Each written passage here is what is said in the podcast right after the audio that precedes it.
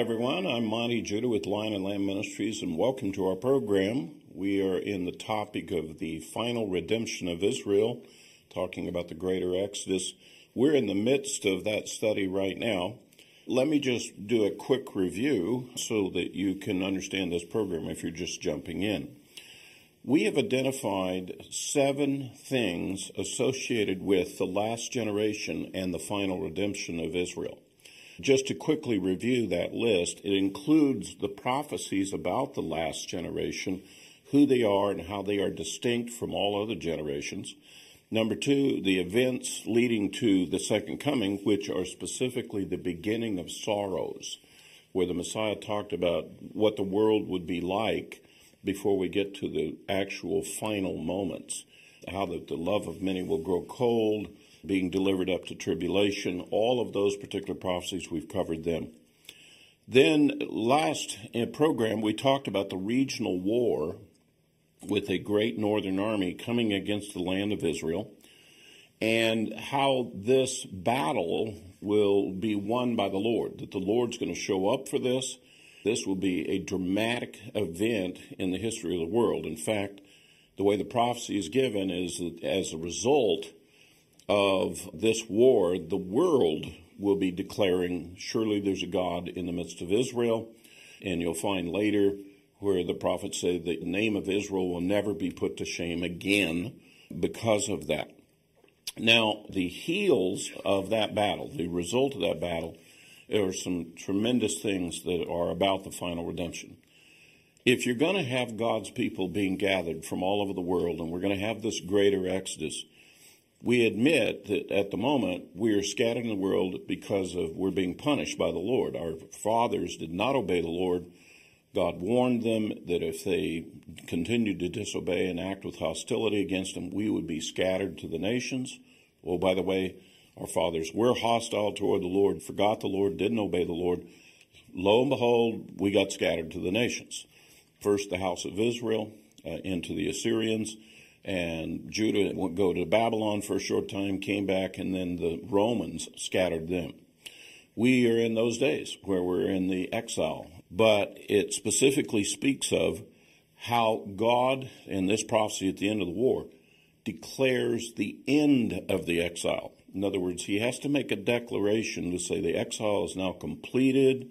And this is part of what Paul was talking about in Romans 11 of the fullness of the Gentiles that plays into that definition. And the fullness of the Gentiles, thus all Israel shall be saved, is Paul's way of explaining the final redemption. So this is part of that. Now, we ended the last program specifically talking about that war and the aftermath of that war, declaring the end of the exile. And it speaks to the outpouring of the Holy Spirit on all believers at that point. That's our next topic that we're going to cover is what is this prophecy about the outpouring of the Holy Spirit on Israel and on all of mankind. Let me go ahead and just summarize for you. We're also looking at three additional items that fit within the definition of the final redemption the restoration of the two houses of Israel, the reunification of the house of Israel, the house of Judah, the start of the Great Tribulation, and the actual three and a half year events of the Great Tribulation. We're also looking at the coming of the Lord, the resurrection of the saints, and finally the feast of ingathering in Jerusalem that's prophesied to be the first feast. All of those events are part of the definition of what we call the final redemption of Israel. These are individual prophecies that given in the Bible about it. So, going back, we are now ready to discuss the fourth item, which is the outpouring of the Holy Spirit upon Israel and all of mankind, and that's where we begin with this program. Now, if you go to the prophet Joel in chapter 2, is where you're going to hear some of this language that I've just mentioned to you here. Beginning at verse 18, it says, Then the Lord will be zealous for his land and will have pity on his people, and the Lord will answer and say to his people, Behold, I'm going to send you grain new wine and oil, and you will be satisfied and full with them. And I will never again make you a reproach among the nations, but I will remove the northern army far from you. That's a reference back to Ezekiel's prophecy. and I will drive it into a parched land and desolate land, and its vanguard into the eastern sea, and its rear guard into the western sea, and its stench will arise, and foul smell will come up, for it has done great things. Do not fear, O land, rejoice and be glad, for the Lord has done great things. This is Joel's explanation of what Ezekiel prophesied. He prophesied about this war and the enemy coming down into the mountains of Israel seeking spoil, but how God shows up and suddenly turns them around and defeats them massively. Ezekiel talks about the special burial procedures that have to be done because the, the number of slain is massive. And that's what Joel's talking about. The stench is coming up from them and that hell has to be cleaned, and that's what the prophecy is about. So Joel 2, 18 and 19, 21 is speaking back to those things, but again, he's also saying, I'm going to do good things now to you, Israel. Just as Ezekiel said, he'll declare the end of the exile. Here's Joel, uh, where the Lord is saying the positive things he's now going to do. Now, Joel continues on and in, in the same chapter, verse 27, he says this Thus you will know that I am in the midst of Israel, and that I am the Lord your God, and there is no other, and my people will never be put to shame. It will come about after this that I will pour out my spirit on all mankind. Your sons and daughters will prophesy. Your old men will dream dreams. Your young men will see visions even on the male and female servants, I will pour out my spirit in those days. The key phrase that you should take note of is the beginning of verse 28, where it says, It will come about after this. This prophecy of the outpouring of the Holy Spirit is directly linked to the aftermath of this war of the Northern Army coming down, the Ezekiel 38 39 war. It's linked right to it to say, here's what's going to follow. It specifically says that he's going to pour out his spirit on all mankind and upon the house of Israel. Many of you are aware that at the day of Pentecost, that we saw another outpouring of the Holy Spirit. This is historically. Actually, God has poured out his Spirit on several times. He did it with Moses and on the elders of Israel. He did it at the day of Pentecost. And in the day of Pentecost, which is Acts chapter 2, recorded for us, Peter is explaining that. He's explaining the outpouring that's taking place in his day, and he compares it to what the prophet Joel has talked about here. But it's very clear the fulfillment of the prophecy of Joel comes about after a northern army is defeated, whereas in the day of Pentecost, he's saying what's happening is like unto what the prophet has said. Let me read to you from Acts chapter 2, beginning at verse 1. It says this When the day of Pentecost had come, they were all together in one place. And suddenly there came from heaven a noise like a violent rushing wind, and it filled the whole house where they were sitting. And there appeared to them tongues as of fire distributing themselves and they rested on each one of them, and they were all filled with the Holy Spirit and began to speak with other tongues as the Spirit was giving them utterance. That's Acts 2 1 through 4. So here we have the specific event taking place. We really should take note of this because I'm advocating that this outpouring of the Holy Spirit spoken of by Ezekiel and by Joel is a yet future event.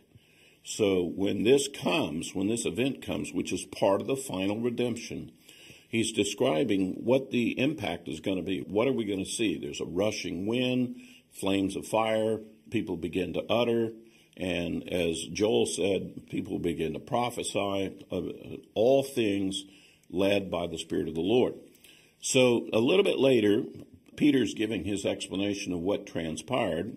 And so in the same chapter, Acts 2, beginning at verse 16 and verse 17, it says this But this is what was spoken of through the prophet Joel, and it shall be in the last days. I want you to take note of that. He's quoting Joel correctly. The day of Pentecost, with in the days of Peter and the apostles, were not the last days. They were the first days of the new covenant. but they were not the last days of the end of the age. And he's quoting correctly here. Joel has said the outpouring he's talking about happens in the last days. The verse continues to go on and say this God says, that I will pour uh, forth my spirit on all mankind. Your sons and your daughters shall prophesy, your young men shall see visions, your old men shall dream dreams.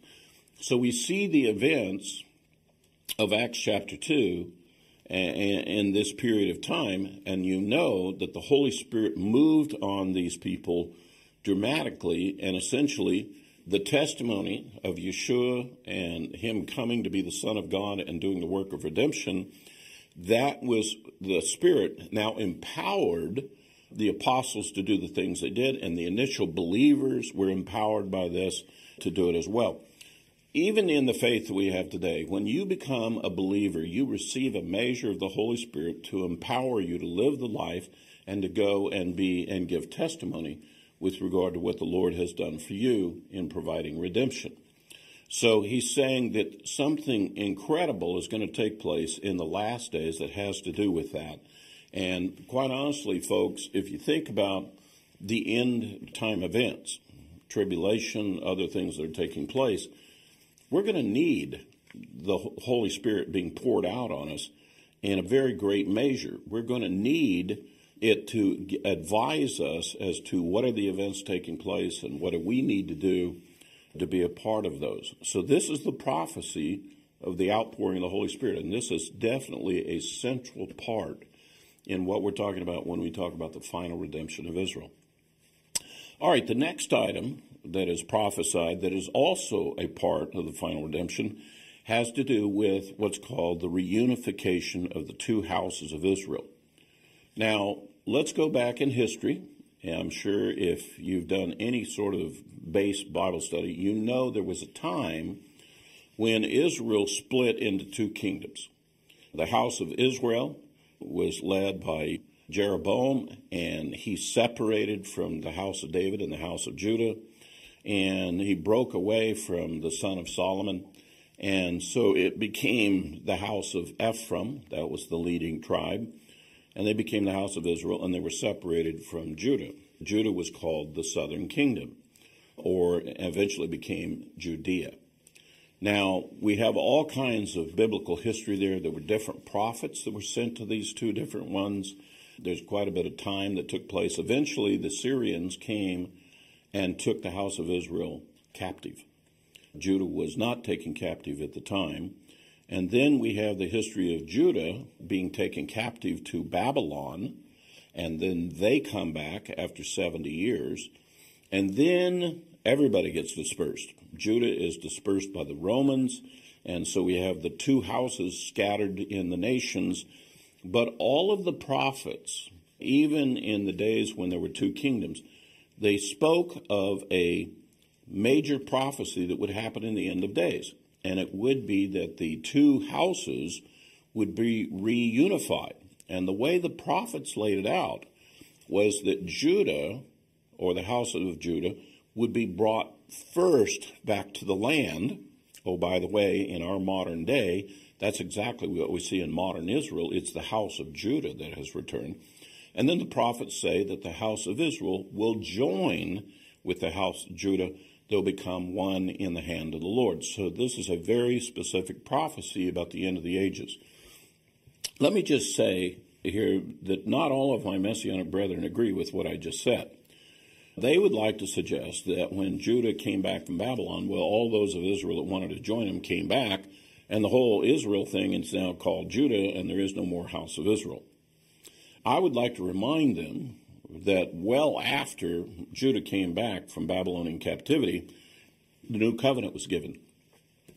Jeremiah clearly says that the new covenant was given to the two houses of Israel, the house of Judah and the house of Israel. It does not speak of any unification of Israel at all. In fact, other versions also speak of that.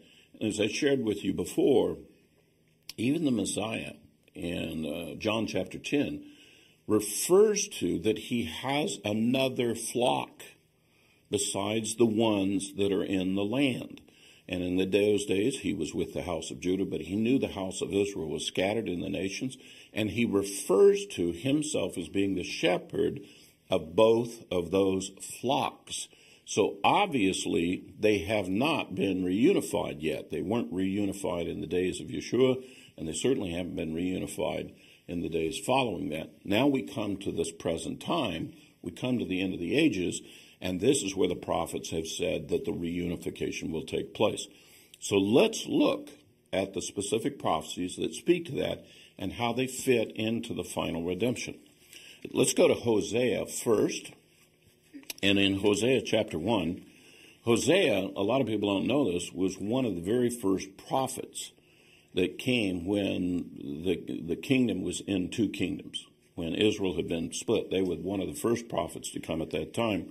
And he was a prophet to the house of Israel. So he's explaining what was going to happen to the house of Israel.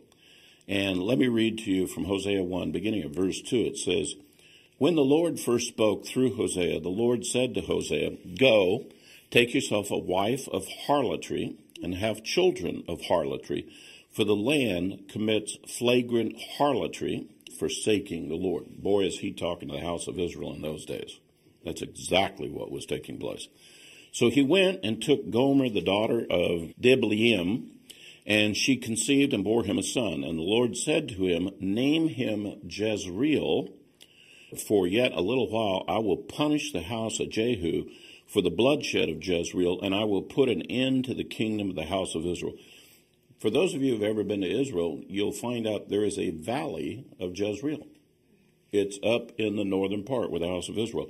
Guess what? That's where the Assyrian battle was, and Israel lost. And just as the Lord said, the enemy has come down and captured them and defeated them in that valley. His first son was named Jezreel. By the way, Jezreel in Hebrew means scattered. And that's the place where they grow grain. And like when you go to plant grain, where you broadcast the seed and you scatter the seed, and that's part of the meaning of that word and for this. Well, it fits perfectly into this prophecy of Hosea warning the house of Israel, you will be scattered. The enemy will come, will defeat you, and you will be scattered as a result. So let me read a little bit further for you. He continues on that day, I will break the bow of Israel in the valley of Jezreel. Then she conceived again and gave birth to a daughter. And the Lord said to him, Name her Lo Ruhamah, for I will no longer have compassion on the house of Israel, that I would deliver them by the Lord their God, and will not deliver them by bow, sword, battle, horses, or horsemen. And when she had weaned Lo Ruhamah, she conceived and gave birth to a son. We'll talk about the next son. Lo Ruhamah actually means no compassion. And that's exactly what happened in the scattering. When we went into exile, God said he turned his face, that he does not give compassion anymore to Israel. And that certainly is what happened to the house of Israel. The Lord allowed the enemies to have their way with them, and there was no compassion coming from God. It was extremely challenging, and that's part of the exile. Let me just, for a moment, do a little sidebar here. Many of the Jewish people who had to go through the Holocaust, and they're thinking about their faith, they're thinking about the God of Israel, and yet they're having to go through the Holocaust. One of the things that stood out in the, the heart and the thinking of, of the people that went through that was where is God's compassion? I mean, is there no compassion for God for the situation they're in? And by the way, when you find out about the Holocaust and the things that happened, the normal person immediately evokes compassion. Well, why wasn't God driven to be compassionate at that event? Well, the prophecy said that he would not. The prophecy said, Lo Ruhma, I'm not going to do it. No compassion. That's how severe the punishment and the scattering would be. Now, the third child, the last one, is a son.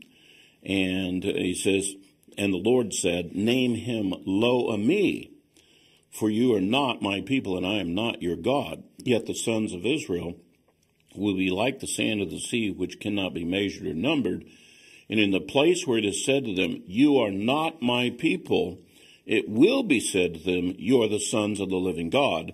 And the sons of Judah and the sons of Israel will be gathered together, and they will appoint for themselves one leader, and they will go up from the land, for great will be the day of Jezreel. Now, there's a whole bunch of things in there that Hosea says. Let's review them very quickly.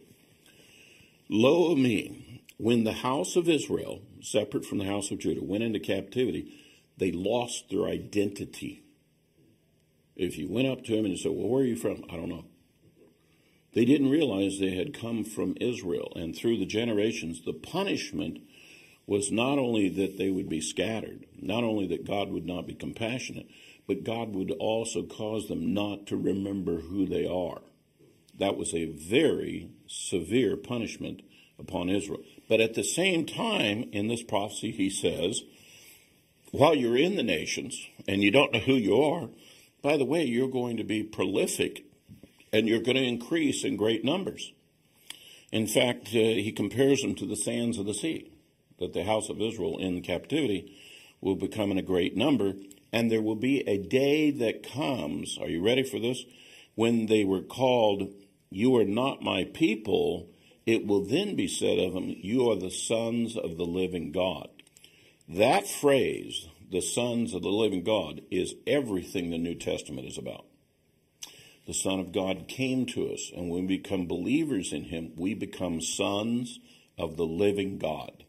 So it's literally Hosea is prophesying into the future for the house of Israel, saying, Yeah, you're going to be scattered, you're going to be all over the nations, God's going to increase you greatly, but you won't know who you are. And oh, by the way, the Redeemer is going to come and he's going to do personal redemption with you. And instead of becoming Lo Ami, not my people, you're going to become the sons of the living God while you're scattered. If you take a look at the history of Israel, the house of Israel being scattered throughout all of the nations and so forth, those are the people whom are receiving the testimony of Yeshua as the Messiah, and they're the ones that are becoming believers of the Messiah. And yet they don't know they're part of Israel. They are part of the house of Israel. Now, some teachers have come along with this subject and they've talked about the subject, what we call the 10 lost tribes, and where they've gone, because we're talking about the house of Israel then. And there's a lot of speculation, and by the way, that's the only way you could call it, as to where in the world are they and who in the world are they. It is a fact in the modern Messianic movement, there's a vast greater number of people that are coming that are non Jewish into the Messianic movement than there are Jewish believers that are coming from the house of Judah. It lines up with what the prophecy says. Now, is every person who's non Jewish coming into the Messianic movement, are they actually part of the house of Israel? No, we can't say that. There are Gentiles in the world too. But I would not be shocked to, when this is all over and done with and we're in the kingdom, I am not going to be shocked to find out that there's a very great number of believers in the Messianic movement of this day that are actually descendants of the house of Israel and the house of Ephraim. And there are some within the Messianic movement that have a sense of that and are speaking to that Thus, we have the teaching, what we call the two house teaching in the Messianic movement. And by the way, I've got some brethren who don't like that. Some of my Messianic Jewish brethren don't want to pay attention to these prophecies. They want to dismiss them. They want to just, oh, everybody's already joined. Uh, it's just called Jews now. And they don't look to this, and actually, they're fulfilling some other prophecies about this restoration of the two house thing. And it has to do with the fact that there's a prophecy that says that Ephraim will vex Judah and Judah will vex Ephraim. That's going on.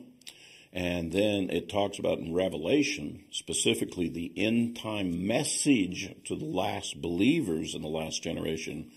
On two occasions, it makes reference in the letters to those who say they are Jews but are not.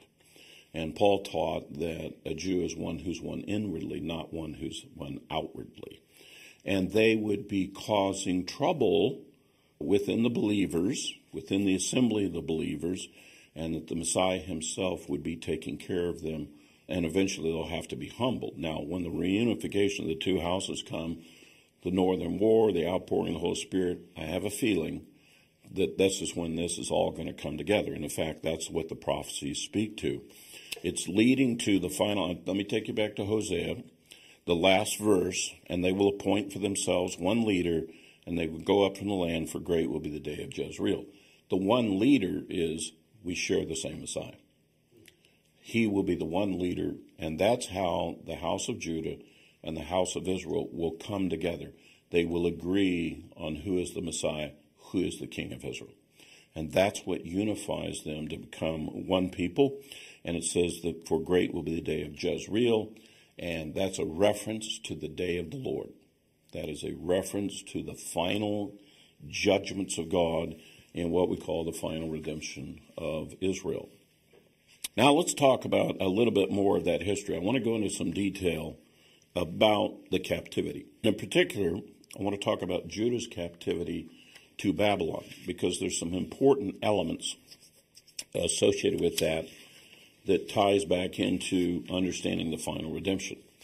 Jeremiah prophesied that Judah was going to go into captivity. In Jeremiah 29 and verse 10, very particularly, it says, For thus says the Lord, when 70 years have been completed for Babylon, I will visit you and fulfill my good word to you to bring you back to this place. Now, this is a, a verse where he's actually talking how long the captivity is going to be in Babylon.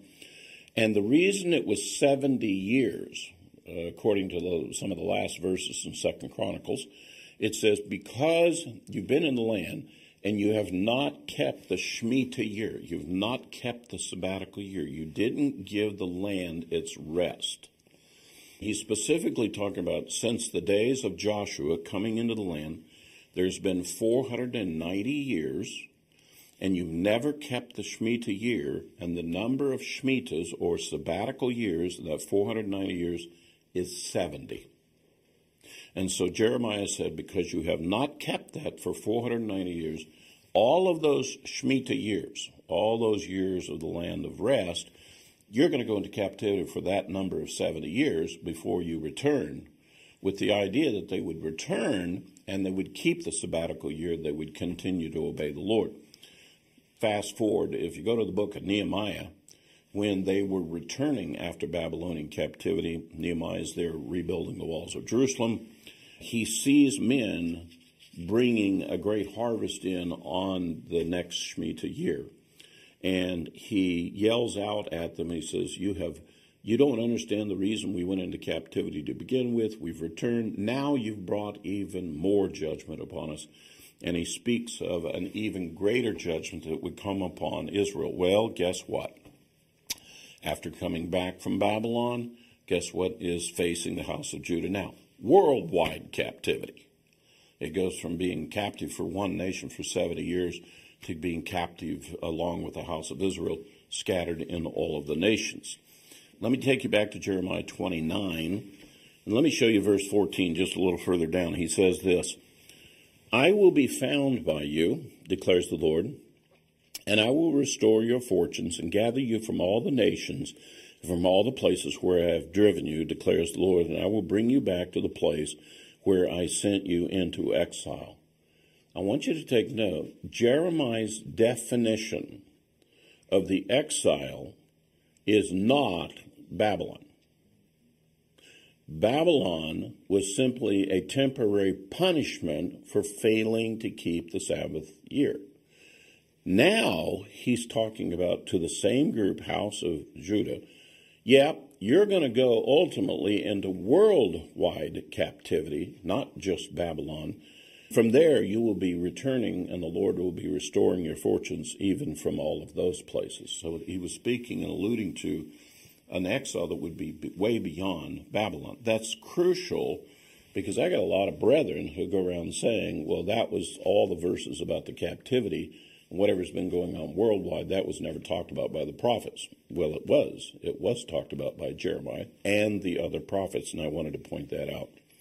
Again, going back to Moses, how did he describe this worldwide exile? Deuteronomy chapter 30, verses 3 and 4 says this Then the Lord your God will restore you from captivity, have compassion on you, will gather you again from all the peoples where the Lord your God has scattered you. If your outcasts are at the ends of the earth, from there the Lord will gather you, and from there he will bring you back. Moses spoke of the worldwide captivity. This has been prophesied for a very long time. When did the exile to all of the nations begin? It was after the time of Yeshua. It was when the house of Judah was scattered by the Romans. The house of Israel had already been scattered by the Assyrians. That's when, and for the last 2,000 years, we have seen the captivity of Israel in the nations. But in this generation, we are beginning to see the first elements of the gathering of the remnant of Israel. We see the house of Judah making their way back to the land. Israel has now become a land, again, is recognized in the world as a nation and a land. And we are in the days of these prophecies of when um, God would be bringing us back.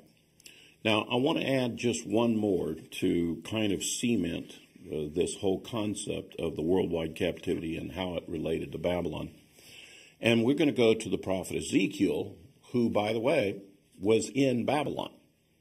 And so he's in the place of Babylon in captivity that Judah went into. And here's what he prophesies. And you're going to find out he's going to prophesy into the future, way to the end of the ages. And he's going to be talking about the final redemption when he does it. This is from Ezekiel, beginning at chapter 37, beginning at verse 1. It says this The hand of the Lord was upon me, and he brought me out by the Spirit of the Lord. He set me down in the middle of the valley, and it was full of bones. He caused me to pass among them round about, and behold, there were very many on the surface of the valley, and lo, they were very dry. And he said to me, Son of man, can these bones live? And I answered, O Lord God, you know. Again he said, Prophesy over these bones, and say to them, O dry bones, hear the word of the Lord. Thus says the Lord God to these bones Behold, I will cause breath to enter you, that you may come to life. I will put sinews on you, make flesh grow back on you, cover you with skin, and put breath in you, that you may come alive.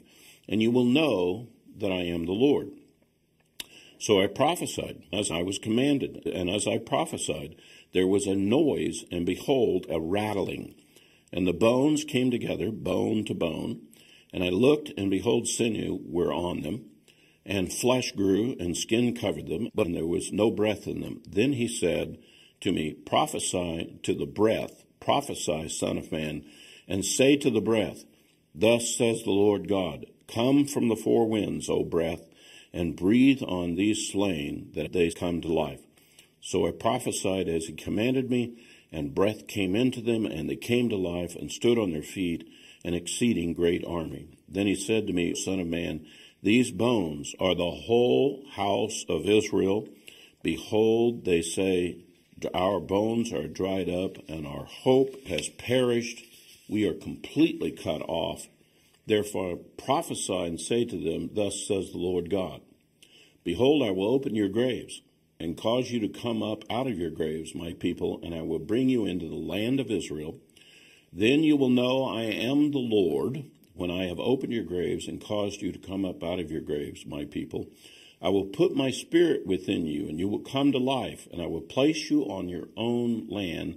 Then you will know that I, the Lord, have spoken and have done it. This is Ezekiel in Babylon speaking of something that's going to happen way after the events of Babylon. And in fact, today, you do not get an argument from any biblical teacher. The prophecy of the dry bones is the prophecy of the modern Israel coming out of the Holocaust. In the Holocaust, the scenes that we see are piles of dry bones where they had been incinerated, where they had been slain because of the Holocaust. We have this imagery of the judgment that fell upon Israel and how out of that the nation of Israel has come to be. many Jews say that the only good thing that came out of the Holocaust was that the nation of Israel came into being as a result. All biblical teachers that do any serious eschatology, there is complete agreement. We have seen the fulfillment of Ezekiel's dry bone prophecy in seeing the modern land of Israel and the Jewish people return from the nations to become live in the land of Israel, as the prophet said. That's part of the final redemption. Part of it is to reestablish Israel, even though they've been decimated amongst the nations. And this whole business about the unification of the two houses of Israel, here's what Ezekiel says after he explains the dry bone prophecies. Here's what he says. This is from Ezekiel 37, beginning of verse 15. The very next verse says the following the word of the Lord came to me, saying, And you, son of man, take for yourself one stick and write on it, for Judah and for the sons of Israel, his companions. Then take another stick and write on it for Joseph, the stick of Ephraim, and all of the house of Israel, his companions.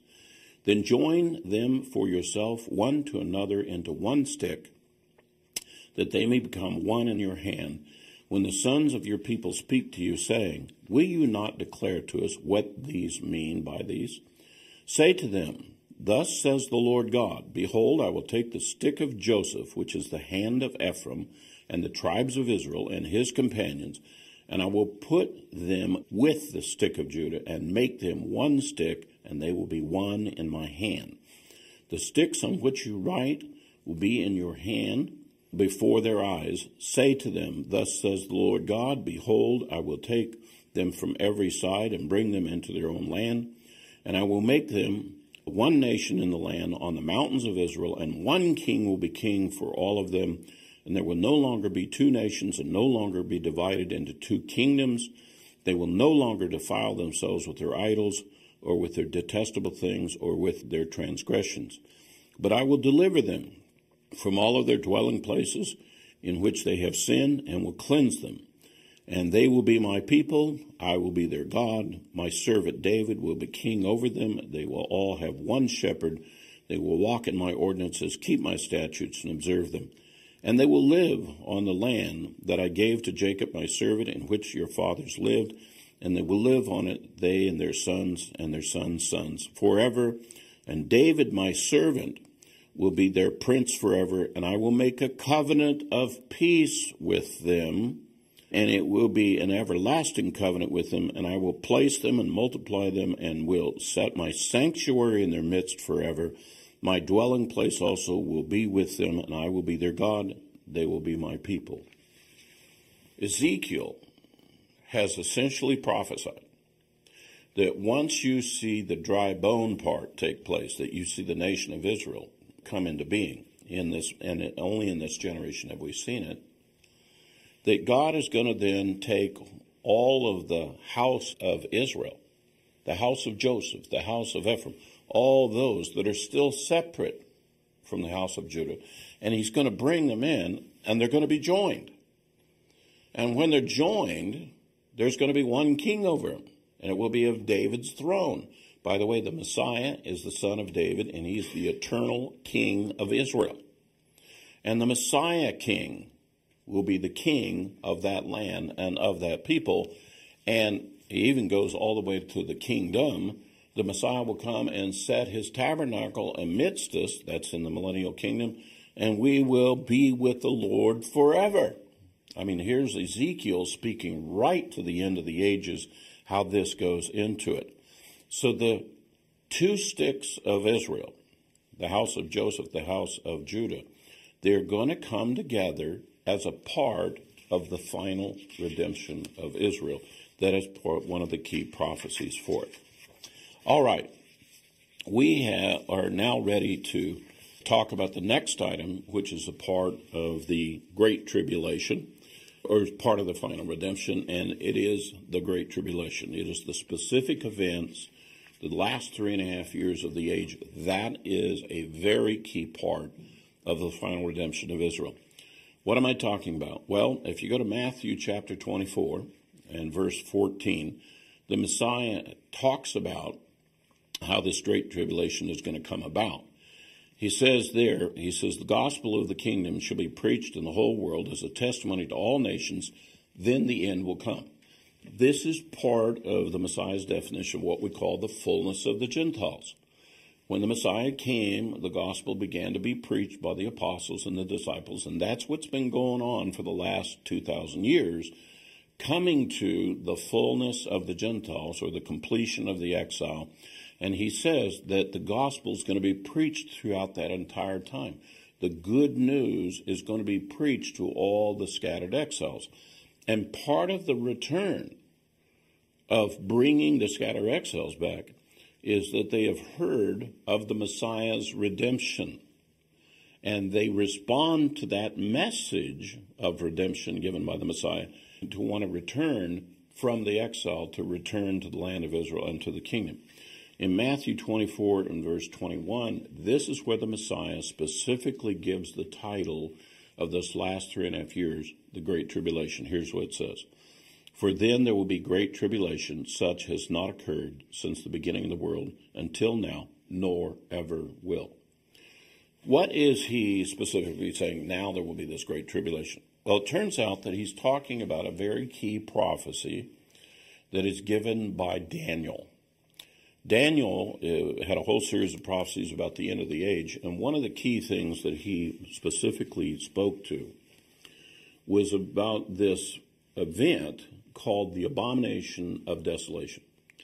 It turns out there's two elements to that, but let me summarize for you very quickly. What we're talking about is there's going to be a time when Israel is in the land. There's an altar that's been built to God. It's recognized as an altar to God. And they're doing the daily sacrifice. That's the morning and evening lambs. And those are the two sacrifices that encase all of the sacrifices. Those are the ones that are absolutely required every day to be done for that altar to reign as an altar to the God of Israel. And it talks about an event called the abomination of desolation in which that someone comes and causes the cessation or the stopping of that sacrifice, that daily sacrifice on the altar, and alters the status of the altar. Let me read to you from Daniel chapter uh, 12, verse 1 and 2, where it speaks of this time at the end that these events take place. Daniel chapter 12. Now at that time, Michael, the great prince who stands guard over the sons of your people, will arise. There will be a time of distress, such as never occurred since there was a nation until that time. And at that time, your people, everyone who's found written in the book, will be rescued. Many of those who sleep in the dust of the ground will awake, these to everlasting life, but others to disgrace and everlasting contempt. This time of distress, you know, most people, when they hear about the Great Tribulation and all the things that are supposed to take place, God's judgments and so forth, it's doom and gloom to them. They never hear the words where God says that his people, even though they're in this time of distress the world has never known, they will be rescued by the Lord. They never hear about the prophecies of uh, enduring. They never hear the prophecies about being survivors. They never hear the prophecies about escaping. They dismiss all of them because they don't want to deal with the subject at all because the idea of the Great Tribulation is so horrific. The prophecy is telling us these events are part of the final redemption that they're going to be in the midst of what the saints are going to have to be dealing with when all of this is brought to a conclusion. As I said to you, it starts with the shutting down of the altar. In the same chapter, chapter 12 of Daniel, it says in verse 11, From the time that the regular sacrifice is abolished and the abomination of desolation is set up, there would be 1290 days. This is a very specific prophecy that gives you the exact number of days in the Great Tribulation. Now, that's a whole different kind of study, and I don't have the time to cover that in this series.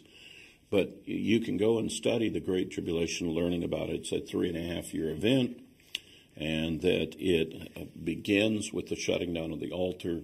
It concludes with immediately after the days of tribulation, we see the Messiah come. We'll talk about that part a little bit more. But that's a completely different study about all the events that take place in the Great Tribulation.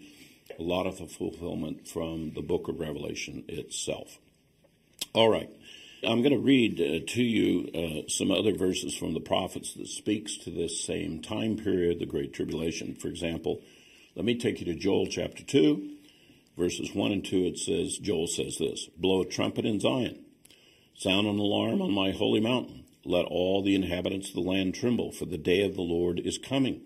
Surely it is near, a day of darkness and gloom, a day of clouds and thick darkness as the dawn is spread over the mountains. So there is a great and mighty people. There's never been anything like it, nor will there be again after it to the years of many generations. Joel is talking about the events of the Great Tribulation that lead to the day of the Lord, lead to the ultimate judgment of God upon the earth. Let me take you just to one more passage that addresses this, and that is in the prophet Zephaniah. Most people don't read from Zephaniah very often because he's the prophet that talks about the day of the Lord. And most people don't want to hear about the day of the Lord because it's kind of negative. But here's what he says that goes along with what Joel has just told us. This is from Zephaniah uh, chapter 1, beginning of verse 14. Near is the great day of the Lord, near and coming very quickly. Listen, the day of the Lord. In it, a warrior cries out bitterly. A day of wrath is that day a day of trouble and distress, a day of destruction and desolation, a day of darkness and gloom, a day of clouds and thick darkness, a day of trumpet and battle cry against the fortified cities and the high corner towers. I will bring distress on men so that they will walk like the blind, because they have sinned against the Lord, and their blood will be poured out like dust, their flesh like dung, and neither their silver nor their gold will be able to deliver them on the day of the Lord's wrath, and all the earth will be devoured in the fire of his jealousy. For he will make a complete end, indeed a terrifying one, of all the inhabitants of the earth. Zephaniah is defining the day of the Lord, and he's explaining this great tribulation, this leading up to it, days of darkness and gloom and so forth, a time of great distress. This is the environment of the world when God is rescuing his people and delivering them. Let me just say this to you personally. If you are one of the saints and you're going to be here at the final redemption and you go through the great tribulation, and by the way, you don't get raptured out beforehand, and you're in the midst of it, I can assure you that when you say the words redemption and looking for God's redemption, it'll be far more meaningful to you in that day than right now as we're sitting here in a peaceful time. Then you'll begin to understand what these prophecies are really about and how profound they are and how important they are to that group of people, to that last generation. Let me take you to where the Messiah talks about immediately after the tribulation what's going to happen, which is his return. Matthew 24, verse 21. After he had begun to explain the great tribulation, here's what he says.